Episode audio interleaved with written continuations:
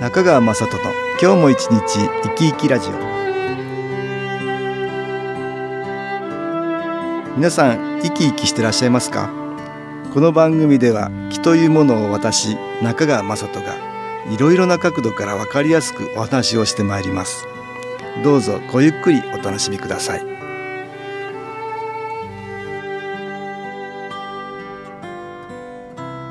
中川雅人の今日も一日生き生きラジオ。この番組は気のある生活あなたの気づきをサポートする株式会社 SAS がお送りします。おはようございます。株式会社 SAS の中川雅人です。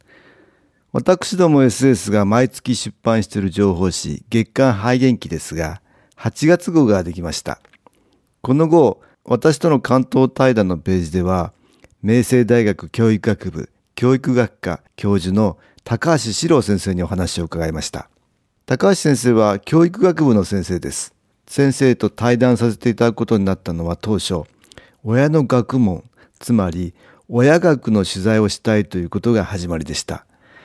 なぜそんな話になったかというと、私ある時居酒屋行ったんですが、夜も遅いのに若いお母さんが3歳くらいの子供を連れてきていたのを見てびっくりしてしまったんです。今の子育て大丈夫かと心配になったんです。それで子育てについていろいろと提言したり考えたりしようとしている人や団体があれば取材をしたいということになり親学というものをやっている高橋先生にお話を伺うことになったんです。ところが先生はもともと歴史がご専門なんですが話を伺っていくうちにその根本は戦後のアメリカの占領政策が日本人の意識を大きく変えてしまったというところに原因があるという話にまで発展したんです。高橋史郎先生のプロフィールを紹介しますと、昭和25年、兵庫県生まれ、早稲田大学大学院修了後、スタンフォード大学フーバー研究所客員研究員、政府の臨教審専門員少子化対策重点戦略検討会議分科会委員自治省の青少年健全育成調査研究委員会座長埼玉県教育委員長などを歴任。現在明星大学の教授えー、内閣府男女共同参画会議員一般財団法人親学推進協会会長などを務めておられます、えー、著書には歴史の喪失日本が二度と立ち上がれないようにアメリカが占領期に行ったことなどがあります。まず先生のやっている親学というものの話です。高度成長時代までは3世代が同居していました。だからおじいちゃんおばあちゃんから親の役割というものを受け継ぐことができたんです。しかし今は戦後の教育を受けた人たちが祖父母になっています。子育ての知恵が受け継がれなくなったと言います。おじいちゃんおばあちゃんも孫とどう関わっていいかわからない、えー、嫁とのコミュニケーションが取れないと悩んでいる。核家族になって親から子に親のあり方が伝わっていかなくなっているそうなんです。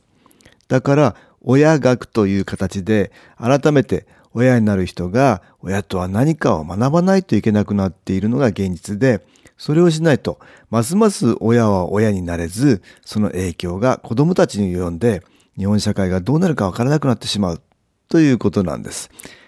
いじめ、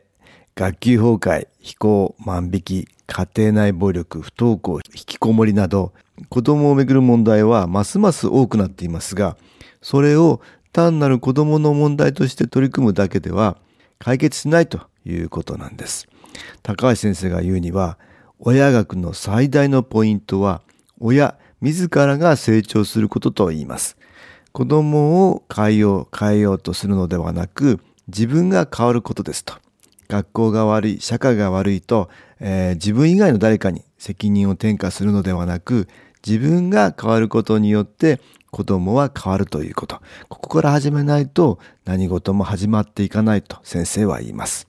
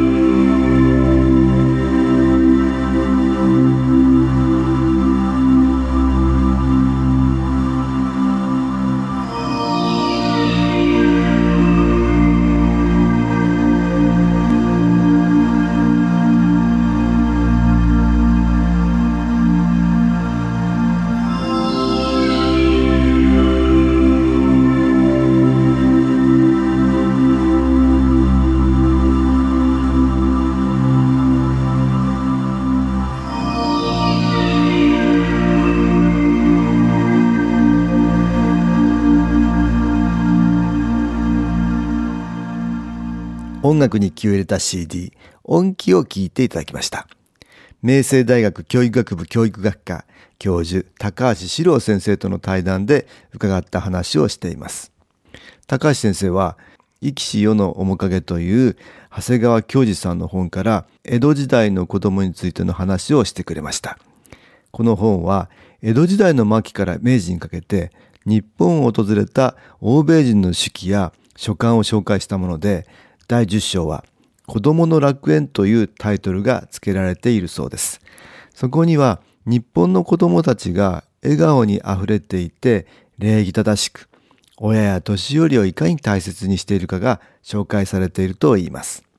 楽園に見えるほど子供が幸せだったのは世界一幸せな家庭生活があったからだと高橋先生は言います。それがたった150年ですっかりと様変わりしてしまったんです。先生は最近、父出版から日本が二度と立ち上がれないようにアメリカが占領期に行ったことという本を出版されました。250万ページもの占領文書を読まれて、え研究されたそうです。先生の研究の発端は戦前の人たちは教育直後で育ってきたわけだけど戦後になると教育直後はまるで軍国主義の元凶のように思われるようになりましたと。180度評価が変わってしまったと。それを決めたのは教育直後で育ってきた国会議員たちなんだけど、どうして教育直後は全会一致で否決されてしまったんだろうと。その答えを見つけたかったというのが研究の発端だったと言います。先生が30歳の時ですが、新聞にアメリカで陸軍と海軍の文書が25年30年経つと公開されるという記事を読んでアメリカへ行って占領時代の隠された事実がわかるのではないかと。それでメリーランド州立大学の大学院に留学したそうなんです。初めは私も戦前の教育とか教育直後なんかは軍国主義のイメージがすごくあったんです。しかし実際には教育直後を読んでみると明治天皇が人が人として生きていくために必要な心得として表したもんなんですね。内容も親孝行しましょうとか、兄弟姉妹は仲良くしましょうとか、夫婦は仲良く、友達は信じ合って付き合いましょうとか、とても大切なことが書かれていて、先生が言われるように、悪い教えのように思われるのはどうしてかと、私も疑問を感じました。先生はとにかく膨大な資料を手当たり次第に調べたと言います。2年半、全く資料は見つからなかったんだけど、このまま見つかりませんでしたと日本に帰るわけにはいかないと。気持ちを奮い立たせたら、最後の半年の間に、今回本にしたような重要な文章を見つけることができたそうです。当時、年間にコピーできる枚数は100枚に限られていたので、ひたすら書き写し、それが段ボール10箱以上にもなったと言います。先生は去年の夏も新たな資料を求めてアメリカ全土を車で8000キロ運転したそうです。一口に資料を探すと言いますが、簡単には見つかるものではないでしょう。先生の何とかしてでも見つけ出そうっていう意識という気のエネルギーと、ご先祖からの気のエネルギーっていうものが、えー、味方してくれたんだと思うんです。ところで教育直後はどうして廃止されたのか。占領軍の民政局国会課長が衆議院と参議院の文教委員長を呼び出して、当時口頭命令で教育直後を廃止するよう命じたそうです。日本人の精神の中核にあったのが神道と教育直後でした。日本人の精神的バックボーンです。これを崩壊させることで日本人の精神の武装解除をしようとしたということらしいんです。先生の言葉を借りれば占領軍の目的は相手が二度と軍事的脅威にならないということだと。軍備を撤廃しても精神的な武装解除をしないとまた軍備を増強する危険性もあると。ですから長期的に武装解除をするためには精神の武装解除が必要だと考えたわけですと。そのためには日本の国民性や道徳への誇りを失わせるのが一番だ。日本人がもともと持っていた国民性や道徳が間違っていた。日本人の国民性や道徳は病んでいたというふうに徹底的に刷り込みましたと。それが見事に成功して日本人はずっと長い間自分たちは劣った民族なんだと思い込まされてきたということらしいんです。先生はそうした教育を受けた日本人をガラス玉に入れられた飲みに例えてお話しされています。えー、尾崎和夫という小説家の虫のいろいろという作品の中に飲みの曲芸という話があって曲芸師は飲みに芸を教え込むとき飲みを小さな丸いガラス玉に入れておくんだそうです。あまり飛び跳ねると芸を教えられません。ガラス玉に入れられた飲みは、初めは元気よく飛び回っていても、飛びすぎるとガラスにぶつかりますから、だんだんその中だけが自分の世界だと思い込んで飛ばなくなってしまいます。しばらくそういう状態を続けると、その飲みやガラス玉から出して自由を与えても、もう飛ぼうとしません。曲芸師はそうなってから飲みに曲芸を教えるっていうんです。先生のお話では、日本では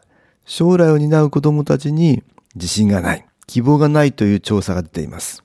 でしかしそれこそがガラス玉に入れられた飲みと同じで飛べなくなってしまっていると言います。ですから私たち大人がまずは良き先人たちの思いを知り、え自信を取り戻し、明るい日本の社会を作ろうとすることだと思うんです。株式会社 SS は東京をはじめ札幌名古屋大阪福岡熊本沖縄と全国7カ所で営業しています。私は各地で無料体験会を開催しています。7月28日月曜日には東京池袋にある私どものセンターで開催します。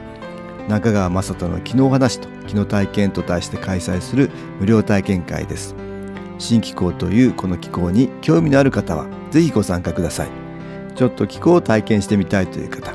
体の調子が悪い方。ストレスの多い方。運が良くないという方。気が出せるようになる研修講座に興味のある方。自分自身の気を変えるといろいろなことが変わります。そのきっかけにしていただけると幸いです。7月28日月曜日午後1時から4時までです。住所は豊島区東池袋1-30-6池袋の東口豊島区役所のすぐそばにあります。電話は東京03-3980-8328 3980-8328です。また SS のウェブサイトでもご案内しております。お気軽にお問い合わせください。お待ちしております。